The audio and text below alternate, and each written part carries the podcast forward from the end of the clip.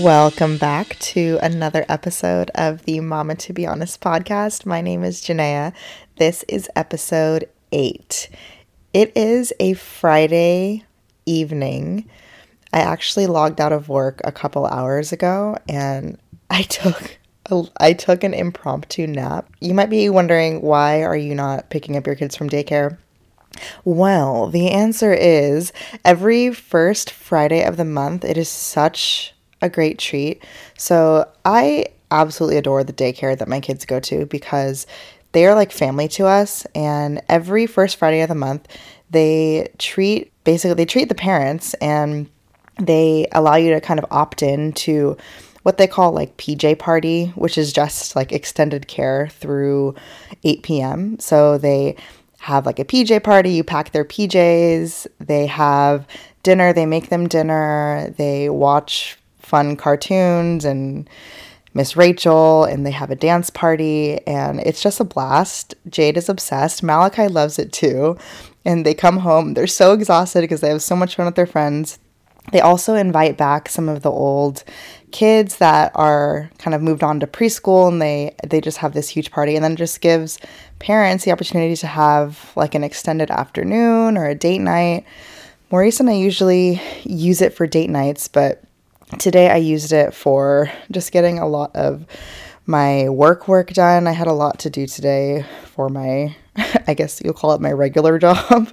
and then I wanted to get this podcast recorded and I totally ate up like an hour of my time. I just passed out on my bed. And it was glorious. I kind of woke up in a stupor like every afternoon nap does. I feel wonderful. I woke up and I was like, what year is it? And where are my children? so, God bless our daycare providers, teachers, family. They are so good. They do charge for this care, as they should. They deserve every penny and so much more. But it is just a special treat. It's so thoughtful. And I'm sure they enjoy it too because it's just a few extra hours for a really great chunk of cash. So good for them. And thank God, this is just a wonderful treat. And it's so out of the ordinary to have an extended evening. I feel like there are two rounds of chaos for working parents with kids that are either in daycare or eventually into the school years. You've got like the morning rush where you're just rushing to get everyone everyone's lives together and out the door. Lunch is packed and hair done and clo- and clothes on babies and using the potty. So that's like your first round of chaos and then you've got like your your afternoon shift chaos where everyone gets home, everyone needs to be fed, everyone needs to be bathed, read a book, tantrums, mellowed and somehow into bed. I live for the for that chaos and then weekends are just 24/7 that and I freaking love it. I try not to be too envious of stay-at-home parents, stay-at-home moms. It is something I I really long for. It's not something I've ever been able to do full time outside of my stints on maternity leave. I don't want to be like, "Oh, that's the dream life and that would be that would be so ideal. I think it would be ideal for me because I just I just really I I desire to have that. But at the same time, it's still a full-time job. It's still it's still so much work and I know that every type of situation has its trade-offs. So, yeah, sorry for my intro spiel. Next weekend, before we get started, next weekend we're actually going to take a break from the podcast. So, we are going to have a break as you could guess, because it's Mother's Day and we don't work on Mother's Day.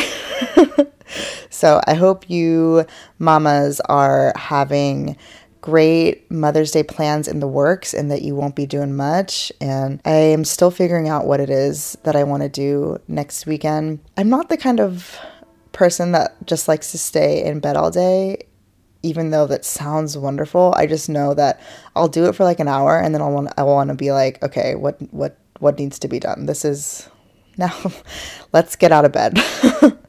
but we'll see. I actually might want to do that or at least maybe sleep in through the morning the morning chaos and have a little bit of a break but i don't know so let me know what your mother's day plans are i saw this really funny clip on tiktok this week of this person interviewing moms in like central park asking them you're a mom what is it that you really want for mother's day and no woman no mother said flowers which is i think is hilarious because like the quintessential Mother's Day gift is like flowers and chocolates and these lavish gifts that are very surface level when all I want to do is sleep. Don't get me wrong, I love receiving flowers.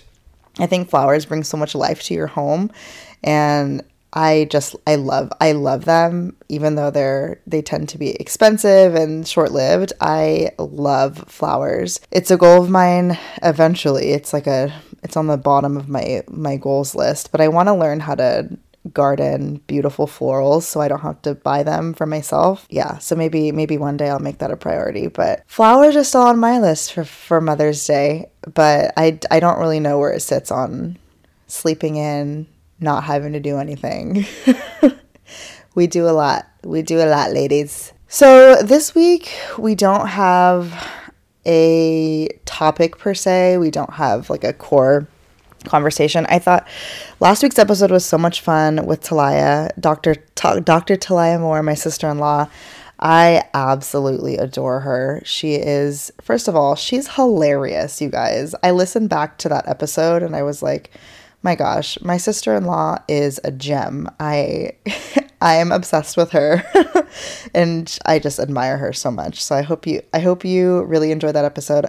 I got a lot of great reception on that episode. So remind me to bring the McClure Sibs back on. I thought it, it would be fun to eventually do like a parents roundtable. I don't know what that would look like yet, but I think it would, if done correctly, I think it would be really fun and have a lot of funny moments in there.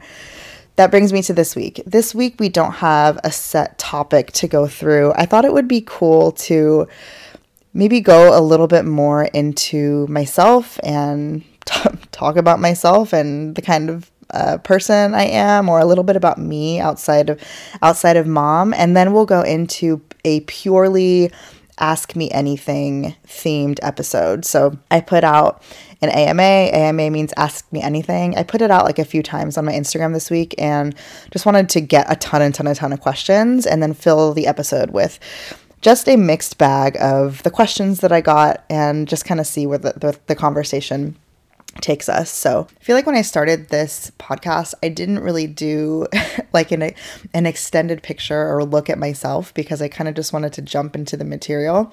But I'm realizing that I haven't talked too much about my background and who I am, where I'm from.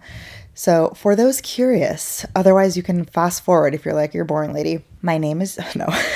I was born in a little town called San Luis Obispo, California. San Luis Obispo is like smack dab in between northern and southern California. It's like the central coast, like right on the coastline.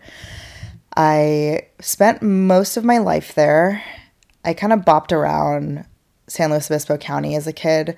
We moved a lot, just like all all the towns in SLO County I have lived in. So mostly Morro Bay, Atascadero, Los Osos. Those are kind of like the big three for me. I spent most of my childhood years. My mom and dad got married in San Luis Obispo, had me a couple years later, spent my early years in, in Atascadero, and we lived in Los Osos up until the point my parents got divorced. then I lived with my mom, and uh, my dad moved into the Central Valley of California. He battled a lot of addiction issues from my early childhood all the way through my college years.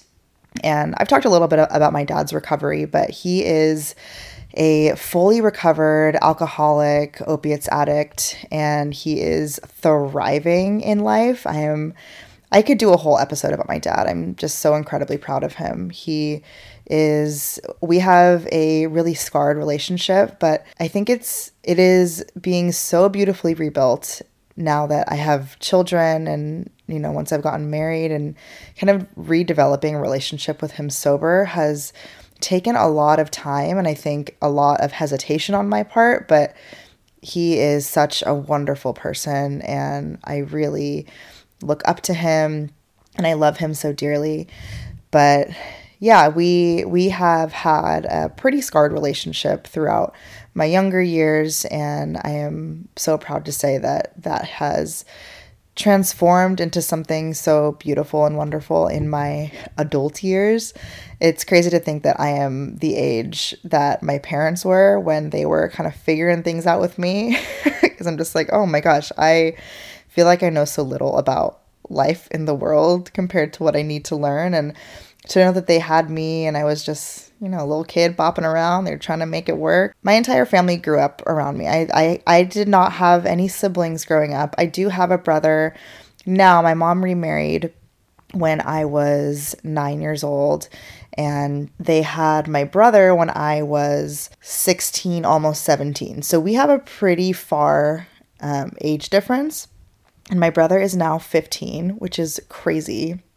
Makes me feel like a raisin. my brother's now getting to that age where we we are having like we are pulling back the layers on conversations and I'm like, okay, I really need to I am I am a mom first and foremost, but I need to remember that I need to, you know, step up as a big sister. So he is such a great young man and I I try to I try to be hip with what he's interested in, but I don't I have no idea what I'm talking about. I went to high school in Morro Bay, California. It's a little school right next to the beach. I was a really shy kid in school. I am an introvert extrovert. I'm an introvert in certain situations and an extrovert once you really get to know me and if I'm like super, super comfortable in situations. I see a lot of that in my daughter. I see that she is initially kind of reserved and like keeping to herself, but you really got to get her in the right environment or on the right people that she trusts and loves, and then she'll kind of open up. So that was me in in school, all throughout school, all through my childhood. Generally very quiet, very shy, very reserved, opening up into myself. I will do my best to not act like I'm just reading off of my LinkedIn. the cringe Facebook of the internet. No. But I did my undergrad at UC Berkeley and I received my MBA at Cal Poly San Luis Obispo immediately after that. So, a lot of school, a lot of academia in my life. Do I think it was all worth it? Ask me that over a glass of wine. I would love to share. I don't know if that's something I feel comfortable talking through right now, but we'll talk about it. We'll talk about it. Ethnically, my background, people tend to tell me that I am ethnically ambiguous. A lot of people think I'm Asian Pacific Islander, like Hawaiian, which I am not. I am Asian Pacific Islander in a different regard. I my mom is Filipino and my dad is a crazy mutt. my dad is Mexican American, uh, American, uh, Native American, Irish, probably some other stuff. My maiden name is Lundblade, which is interesting. Lundblade, it's Swedish, but I'm actually not Swedish by blood. My dad was formally adopted by his stepfather when he was a young child. He is not actually a Lundblade by blood. I don't know a ton of my dad's side of the family. I mainly grew up around my mom's side of the family. We are this huge Filipino family that loves to sing karaoke, loves to cook, loves to go to church, loves to serve the Lord. Like, we are just this huge, fun family. And that was my life growing up, just always around my cousins and always around my aunties and uncles. We are not a perfect family, but just so many fun memories created around the kitchen and people's backyard, just barbecues all the time, lechon all the time. And just that community and that family is something that I will always appreciate about my mom's side of the family. They are the siblings I had when I didn't have siblings growing up. I just was obsessed with my big cousins and playing with them and playing playing house. playing house and walking to Rite Aid and getting snacks, getting donuts. Just some of the best memories of my life. I am so sad because we all live kind of sporadically throughout the state now, even some out of state. My younger cousin lives in Hawaii. I have a lot of family in Los Angeles and then some still back in San Luis Obispo. So we definitely don't see each other as much anymore. And that's one thing I also really think about often with with my with my kids is we don't have a lot of immediate family around like locally yes we have like my mother-in-law's family. We, they live in san francisco about an hour from us. We have my sister-in-law of course and her and her two daughters but we don't have family with kids close to my kids age in proximity like i did when i was a kid. And i think that makes me a little bit like oh should i we need to kind of think about you know the family community aspect of of our kids it's something I think about often, and I always kind of question like, is there something we should be more intentionally be doing about making that happen? Like, do we think about relocating? Do we do we ask people to come live near us? No, but that is something that was so paramount in my life as a kid and having that immediate community outside of like your school friends the school homies is have always having your family your cousins nearby and that's something that our kids don't have so it might challenge us in other ways to actually go meet our neighbors and we have met our neighbors but we don't spend time with them and they have young kids so we just have to suck it up a bit and, and maybe do a little more to to give our kids that kind of home community. I lived like blocks from my cousins. I would like run to their house and just hop from house to house like a two minute walk to each other's houses and it just makes me sad my kids don't have that right now. So maybe one day I'll be patient and maybe I need to work a little harder at that. But these are the things that make me who I am and the things I reflect on. Maybe I'll just chip I'll chip away at my my personnel resume in future episodes. Let us jump in to the AMA portion. So the ask me anything portion of the episode, I asked I had I had no I had no type of parameters around this AMA this week, and we got a little bit of everything. I kid you not. I kind of want to start with do do do do do. I would love to start with this one. Bree A Hill. Hi Bree. Thank you so much for submitting question. You are a repeat question submitter. I so appreciate that. Please keep them coming. I'm that makes me so happy. Bree asks, was picking your kids' names a challenge? What other names were in the running? I love this question. So, Maurice and I were always set on our kids' names being very unique, but we also would put them through kind of the test of will they be made fun of in school? I don't know if that is uh, something that people do when considering their their baby names but it's something that we did both times and i don't know if we i don't know if you're ever effectively able to rule everything out but we tried to. So we actually had a name we were set on another name for jade probably the majority of my pregnancy and then 2 weeks before I gave birth I woke up and I was like I'm naming her Jade. I'm naming her Jade we're naming her Jade. And Maurice loved it. But before Jade popped up into my mind, we were going to name her Ezra. We were going to name her Ezra. We loved that name because and I still love that name. We love that name because because it's generally reserved for a little boy and I thought it was a really unique kind of name that could be unisex and I I've always loved the name Ezra and I thought how cute would it be to have our baby girl named Ezra and we were going to have her middle name be June because that's the month that we were married and we could call her Junie. So Ezra June was going to be her name and that is not what we named her. That's still it's still a name that we kind of keep in in the vault if we ever well, I guess not in the vault anymore, but we'll always kind of keep that name uh you know kind of on the list if we if we ever have more kids or part of the name. Like we love the idea of having a little junie or having a june somewhere somewhere in a future child's name. So whether it be a middle name. So we were going to name her ezra june and we were going to call her junie. And then one day i woke up and i was like oh my gosh we need to name her jade and I just love that name. I I love I love a single syllable name because I am a triple syllable name and it can get real complicated. so I loved the name. I love the name Jade. It's so beautiful and to the point, just like her. and Maurice was set on thinking about a really unique piece for her middle name.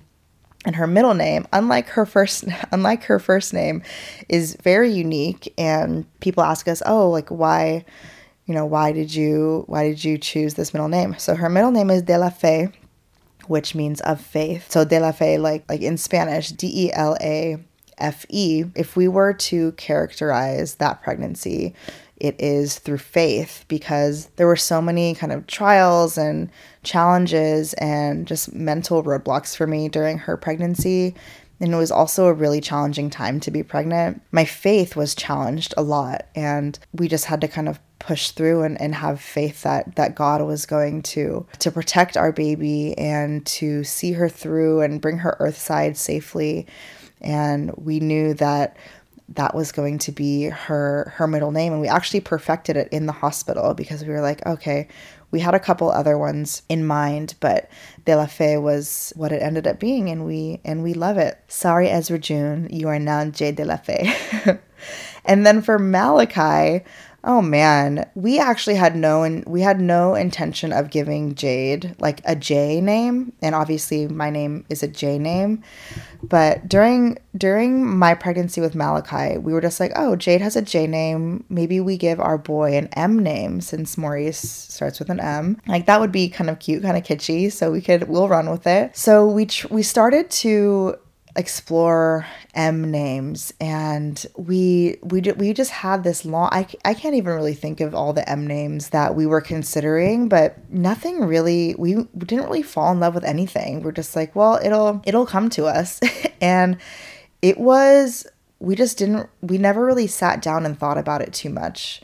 And whenever we did we were just like oh let's talk about this later. I was just so tired all the time that I didn't want to think about think about it. I think the only other name that came close was Mekhi.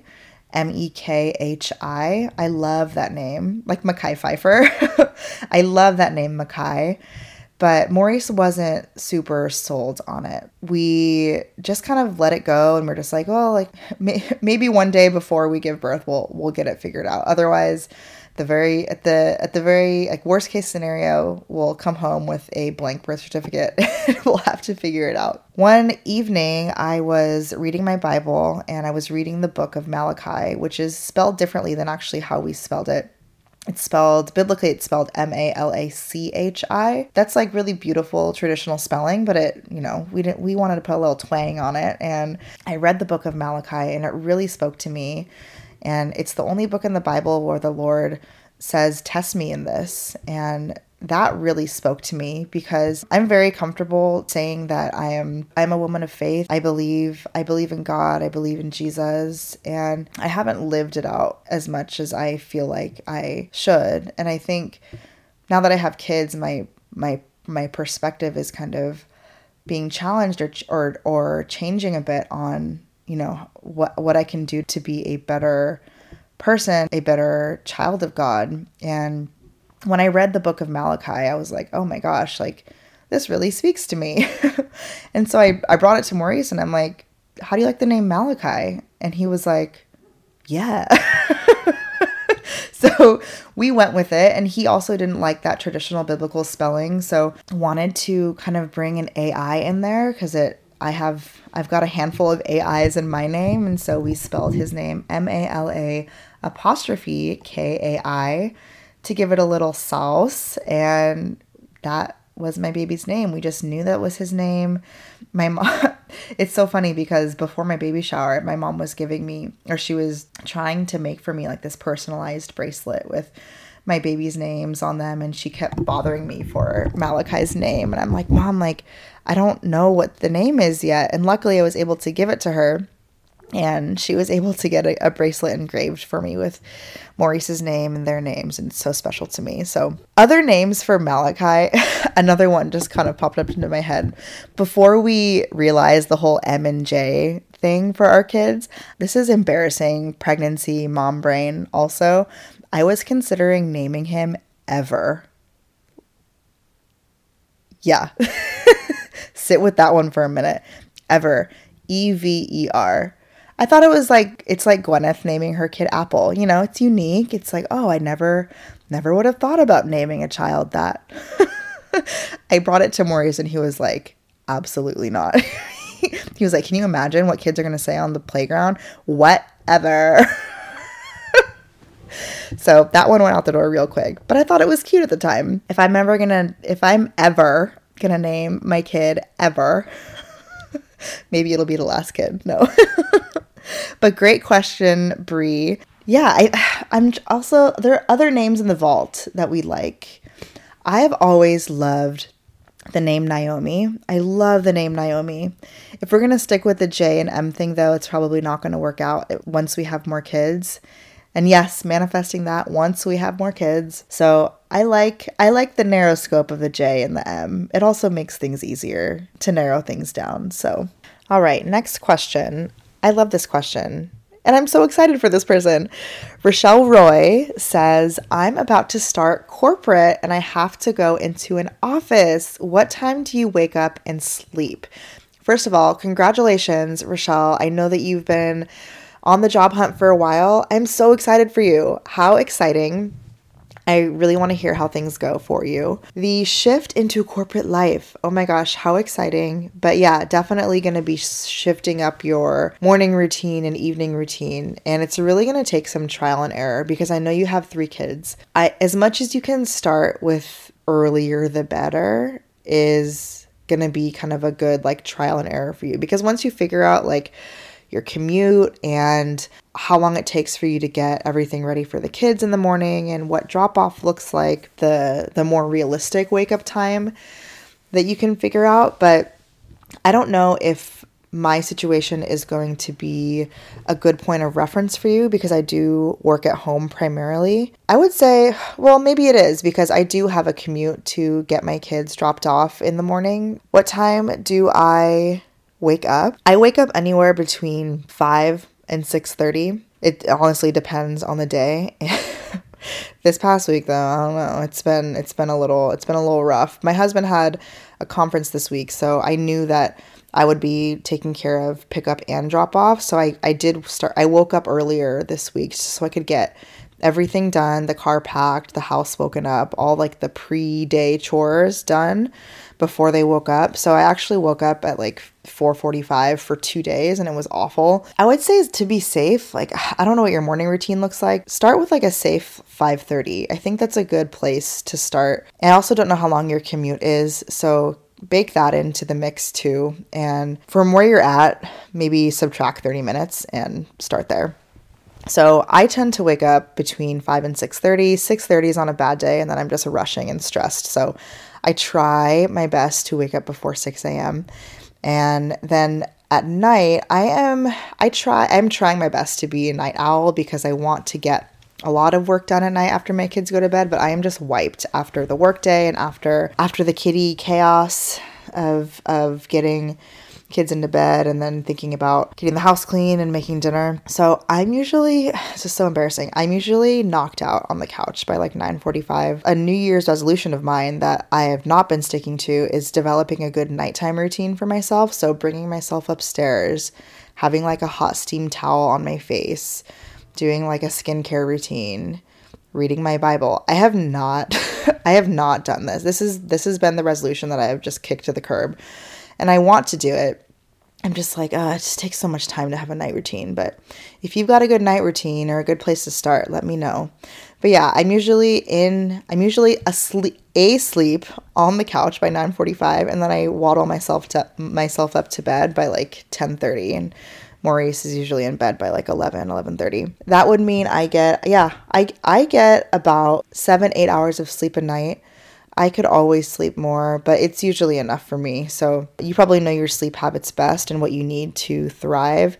It is going to kind of be a shock to the system as you go into an office, and it is going to add a little bit of stimulation to your day, like being around people and having a new environment. So, I would say if you can try to get a bit more sleep since you are going to be adding a new environment to your daily routine and working kind of in that office environment and socializing and like that office rush like the like the like the vibes of an office that office energy and you'll come home and you'll be like winded like oh i just want to sit here and then you can't because you've got babies so i hope that helps i'm very excited for you and i would love to hear how your first week goes Next question here. Mary, I, I don't know how to say your handle. I always say Mary on the Kate, but I don't think that's right.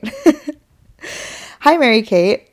I hope you're doing well. Thank you for asking the question. Mary Kate's also a, a, repeat question asker, so I appreciate it. Mary Kate asks, How did you come to the conclusion about how long you wanted to try to breastfeed?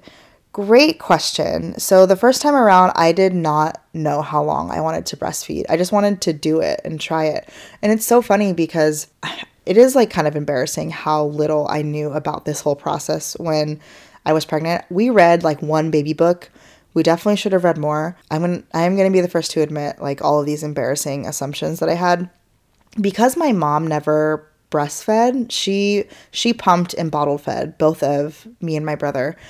I was always under the assumption that breastfeeding meant like giving your child milk that comes from your breast, not necessarily the act of having your child latch to your breast. So I always I always thought that like pumping and pumping and bottle feeding was breastfeeding. so when people would ask me like, "Oh, are you breastfeeding?" I'm like, "Yeah, of course, I'm going to try to."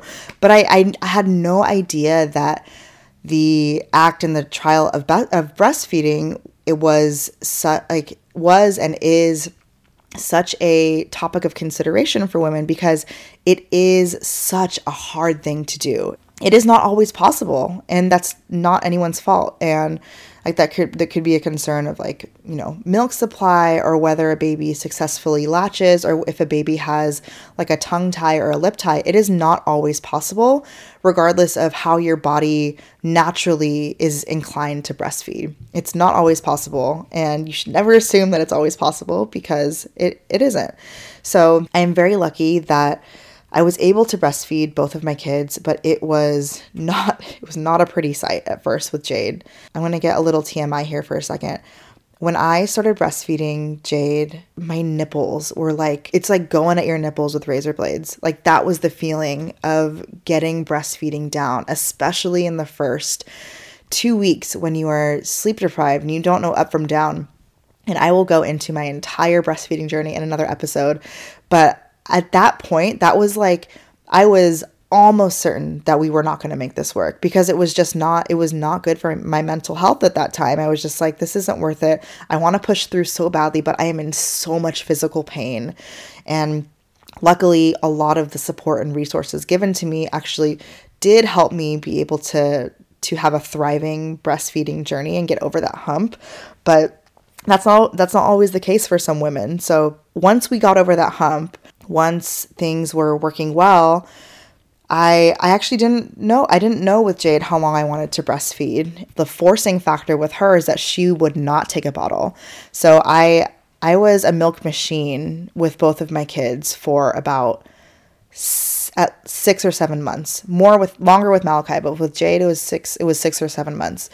And I was just super fruitful in my booby juice and we i had so much milk. I would pump in between her feedings and i was always swollen and always always have an overabundance of milk. So i was like man if she, if this girl would just take a bottle i could just have a physical break. She would not take a bottle. I had to I, I had to breastfeed her for as long as you know she wouldn't take a bottle and she wouldn't.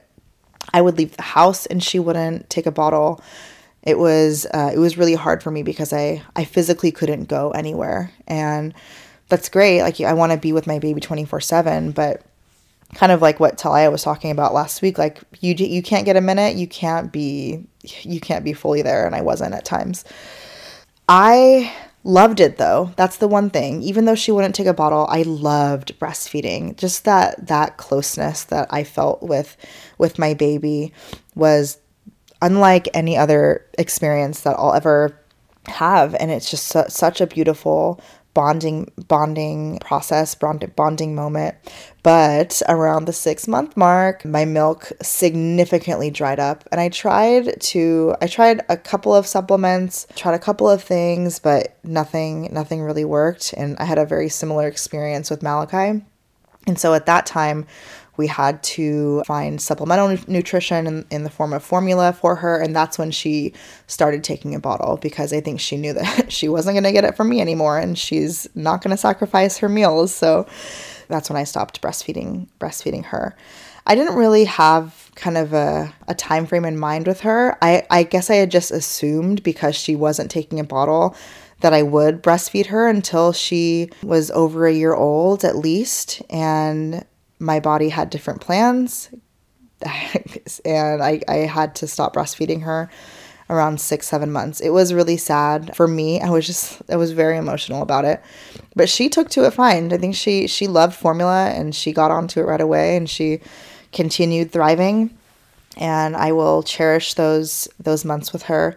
And then my second breastfeeding journey with Mala'kai, when we brought him home, getting getting the latch down and getting everything down was much easier with him just because I kind of knew what what to do and, and techniques to try to get that that latch relationship optimal and and and good.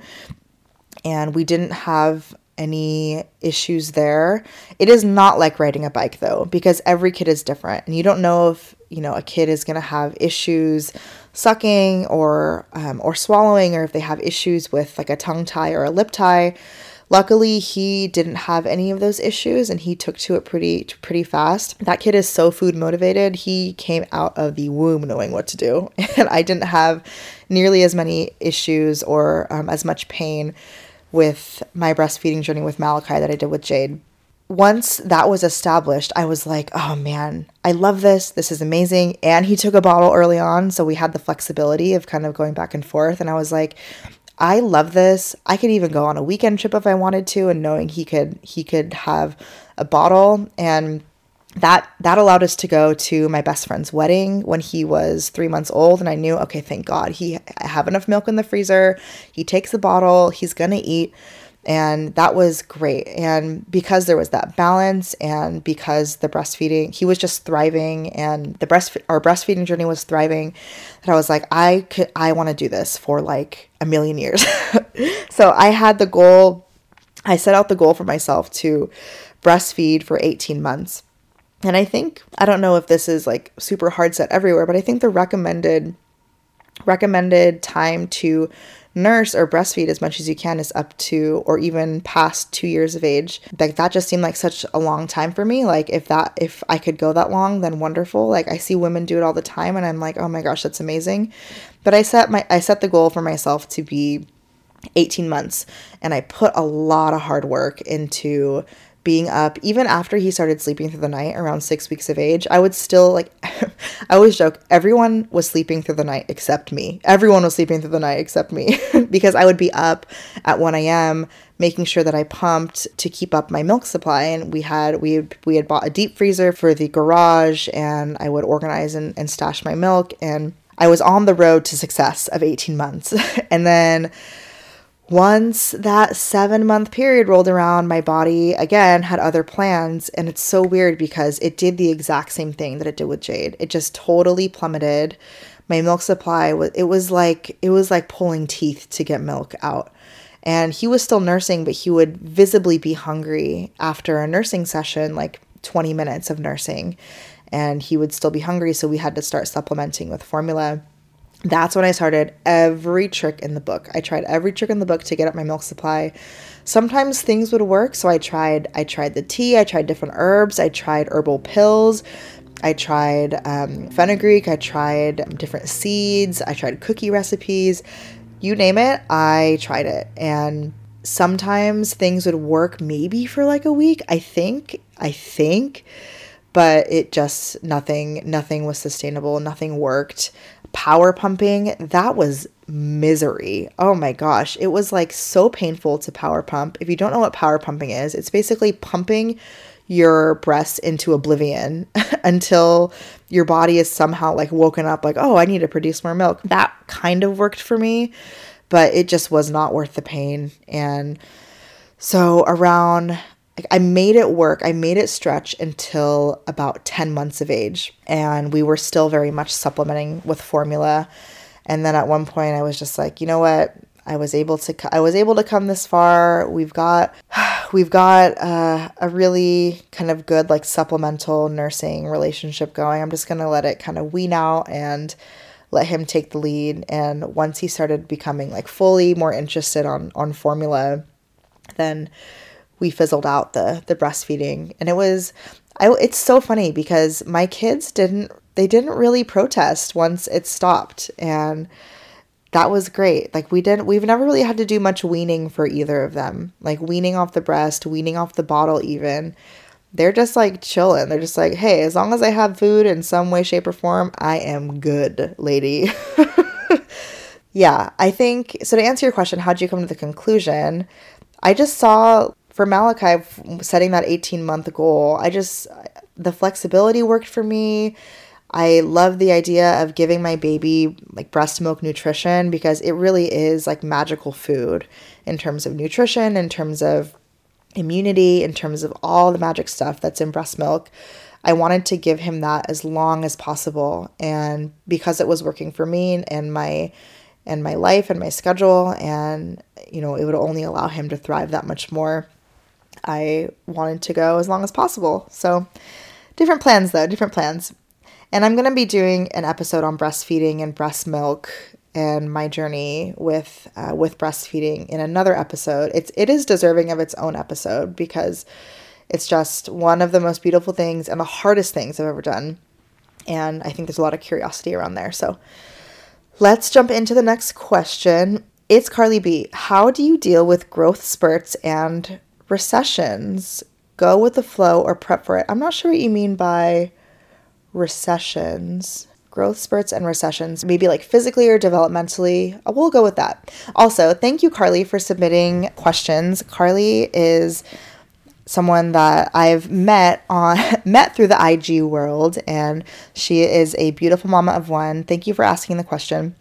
So, how do I deal with growth spurts and recessions? Go with the flow or prep for it in a way that's like your child's going through something because they're their their brains getting bigger, they're getting smarter, the world is opening up around them, and with that comes a ton of meltdowns and just a, just a lot of hiccups. So with like growth spurts tend to come like sleep regressions and things like that. So with Jade, we use this app called Wonder Weeks. It's an app that basically can predict when your baby, you know, based based on I'm sure just hundreds of thousands of baby growth charts or or or, or growth data. It kind of tells you like here's when your baby's likely going to be going through a developmental stage and when they're probably going to be cranky and fussy, not sleeping well, not eating well, based on their projected due date. And it is shockingly accurate.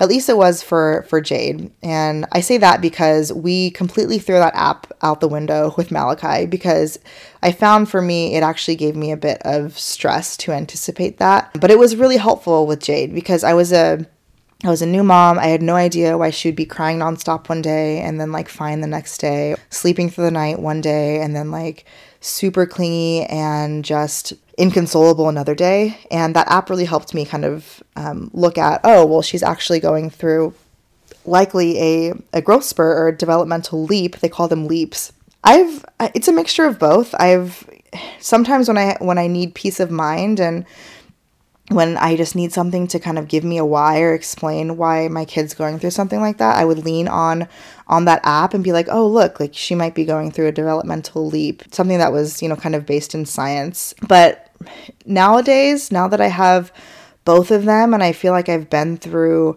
a lot of different experiences with with them going through growth spurts and hard days and hard weeks and unpredictable days or weeks i am just like you know what? We're just gonna figure this out. We've gotten through so much stuff with them already um, health wise and sicknesses and tummy bugs and sleep regressions that I know that there is so much more that is new t- that is going to be new to me to come, but right now at this age when just there's just so much that could be happening with them, you know, growth spurt wise, I just I try to go with the flow as much as possible because it really it really challenges me to be a better reactionary in the moment and to calm myself in the moment rather than to, you know, unnecessarily anticipate or overplan or overstress myself out that I that I used to do before. So now in terms I, when I initially read this question, I was just like, "Oh, maybe she's asking about like growth spurts in terms of kids clothes because I do have that is something I actually anticipate because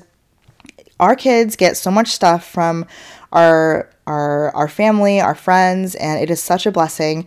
But like to keep our my to keep myself sane and our house running smoothly, I do need to like wean out old clothes to make room for new ones and to make sure that we're making regular donations. So one thing, I think I'll make a video on this, but I keep a box in both of my kids' closets regularly. And once I see things that are outgrown or just they're too far gone to be worn anymore, I will toss them in that box. When the box is full, I'll kind of ha- I'll set like a little session for myself to sort through and figure out like a donate pile versus a trash pile versus a sentimental or keep for um, future babies pile and I'll do that probably once every two months.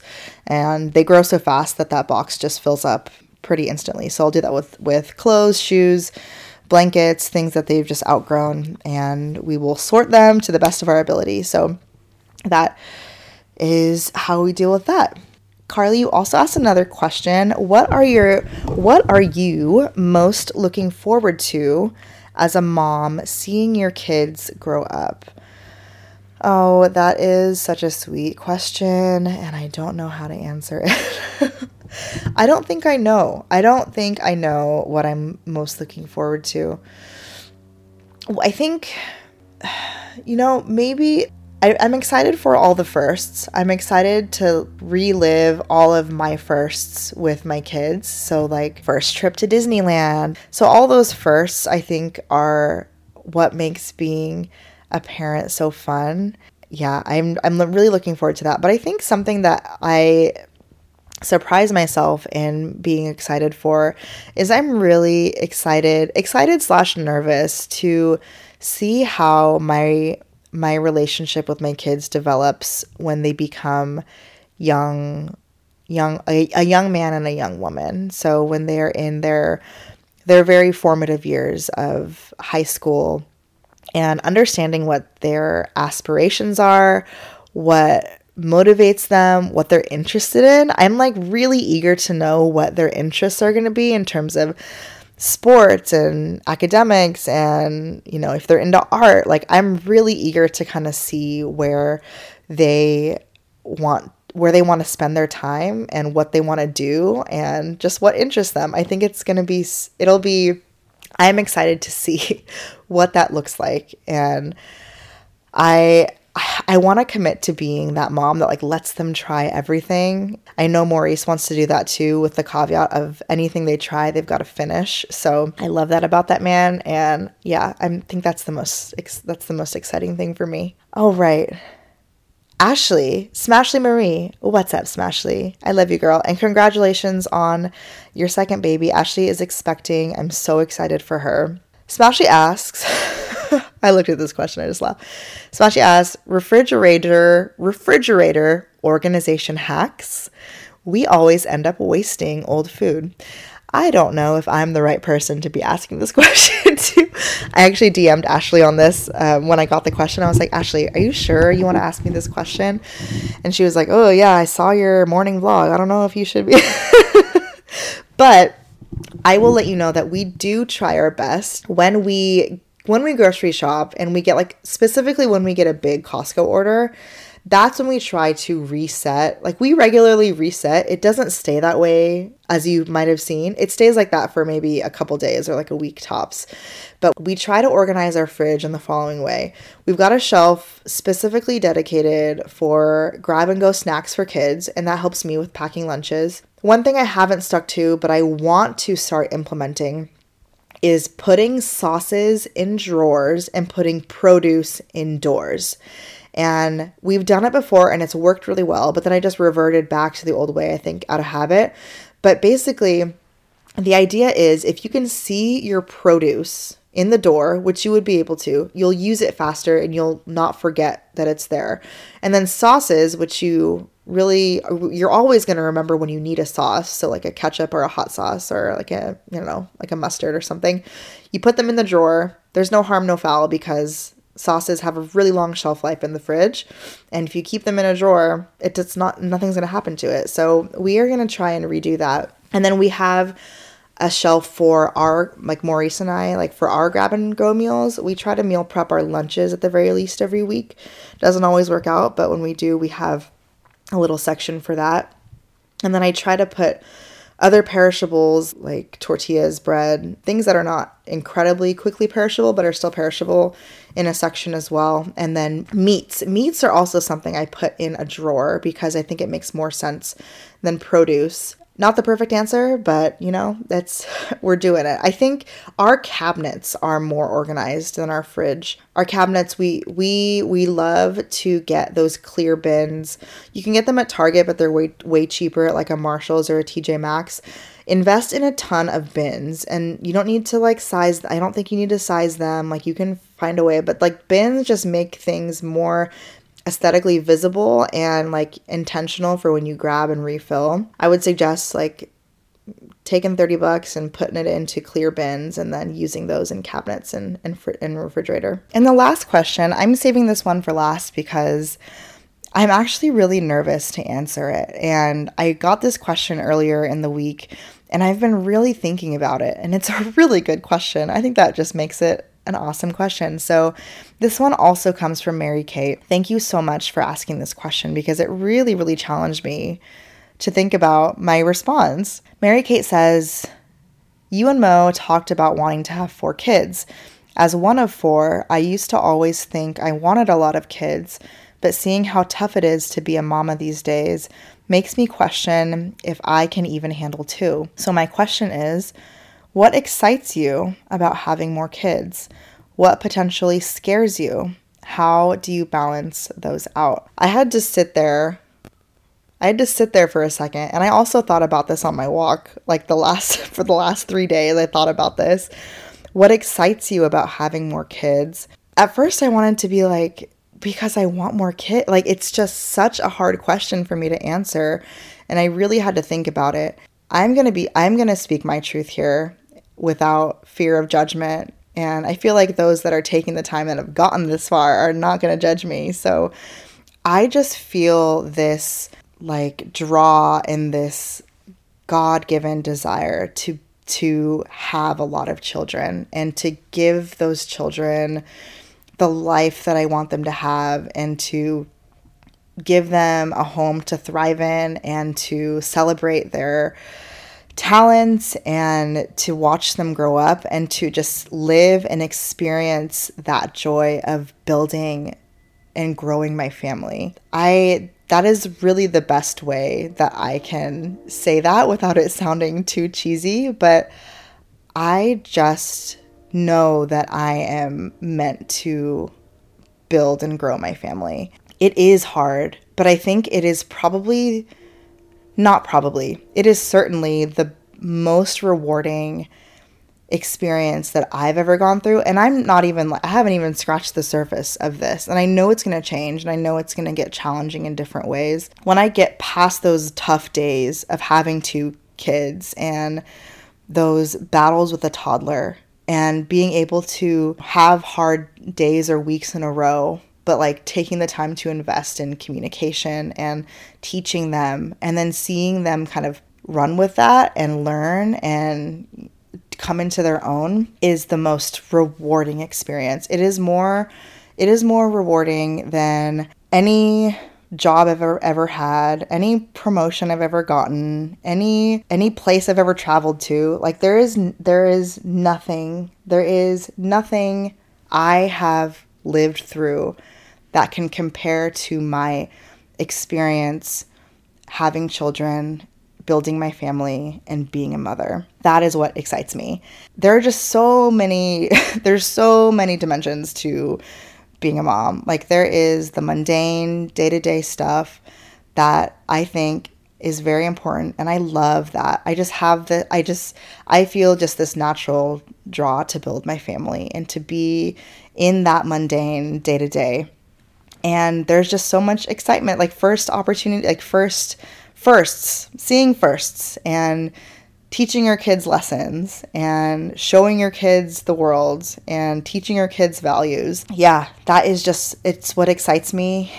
When you when you call out that we want four kids it's definitely something that we have had to sit down and like ask ourselves like do we want more kids like for the hell of it or because like this is really you know meaningful to us and that we can give all of these four kids like like way more than we would ever imagine. We check ourselves sometime to make sure, you know, oh, we're thinking about a third.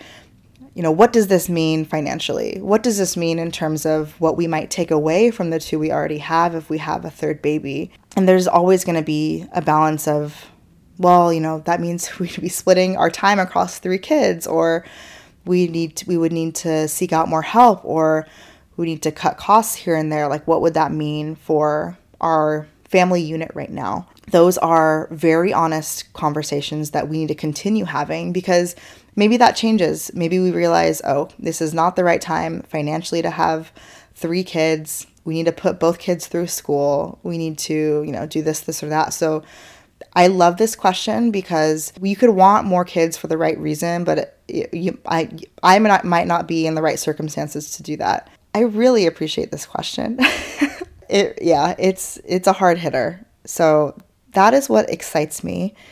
What scares me, I think what scares me is not taking the risks of having a big family more seriously than I already am. So things like finances, things like can I provide can I provide the best life for for five kids or do I want to provide an even better life for two? given where I'm at in my career, where my husband's at in his career, where do we have the means or you know the assets to build and give them a life that that we want them to and i mean life can mean so many things like life is only so material but we want to be able to give like give them the space and the means to thrive and and carry out what they want to do and their interests and try new things. And i mean it's a price tag. It's money right? And childcare is not cheap in california nor is it in the bay area even more so. So that's what scares me is i uh, my desire and my draw to build my family outweighs the very real risks and considerations i should be taking more deeply about financial implications or what that might mean um, for for the kids I have now. At the end of the day, I know that if we had six kids, we could figure it out. Like we would we would make things work. We would make sacrifices where we need to. And then you asked how do you balance those out? I guess I'm not really balancing them out right now. There's also a level of not wanting to overthink this. Like I th- I think in being a mom, there is such a very real thing about mom instinct or mom intuition or trusting my gut, like trusting your mo- your your motherhood gut. And I think I have to trust that I would feel like I will know when we should stop or when when our family is complete.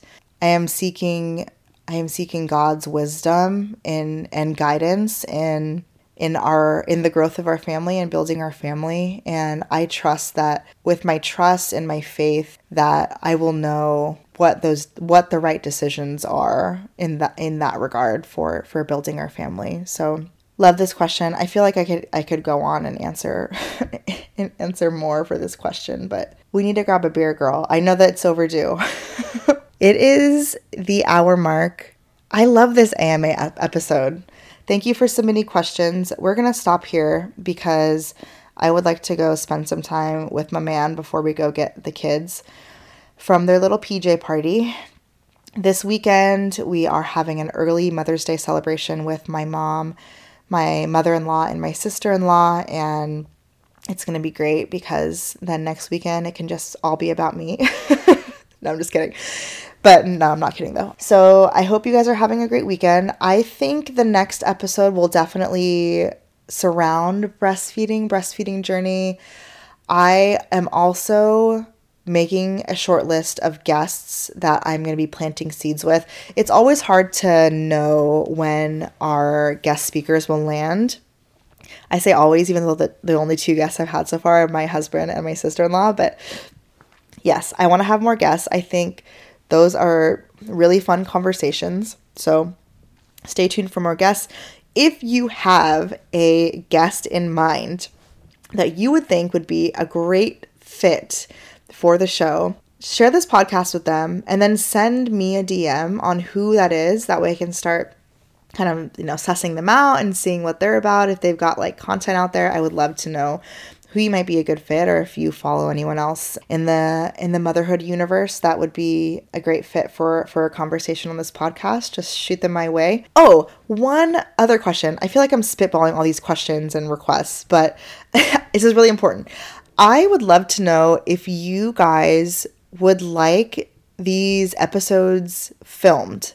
So an option that we could do is like filming this type of long form content or podcast episodes and obviously publishing them on podcast platforms, but also having the episode as a video on YouTube. Let me know. And if that would be something you'd be interested in watching versus listening or doing a little bit of both, because that's something I've been considering. Let me know if that is something you'd be interested in because I would definitely look into it and look into like the logistics of that it would all be done out of my master bedroom.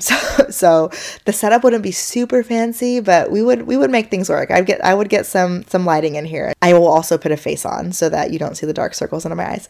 Anyway, I hope you have a lovely rest of your weekend and that you are um, gonna have a wonderful week. And thank you for tuning in this week.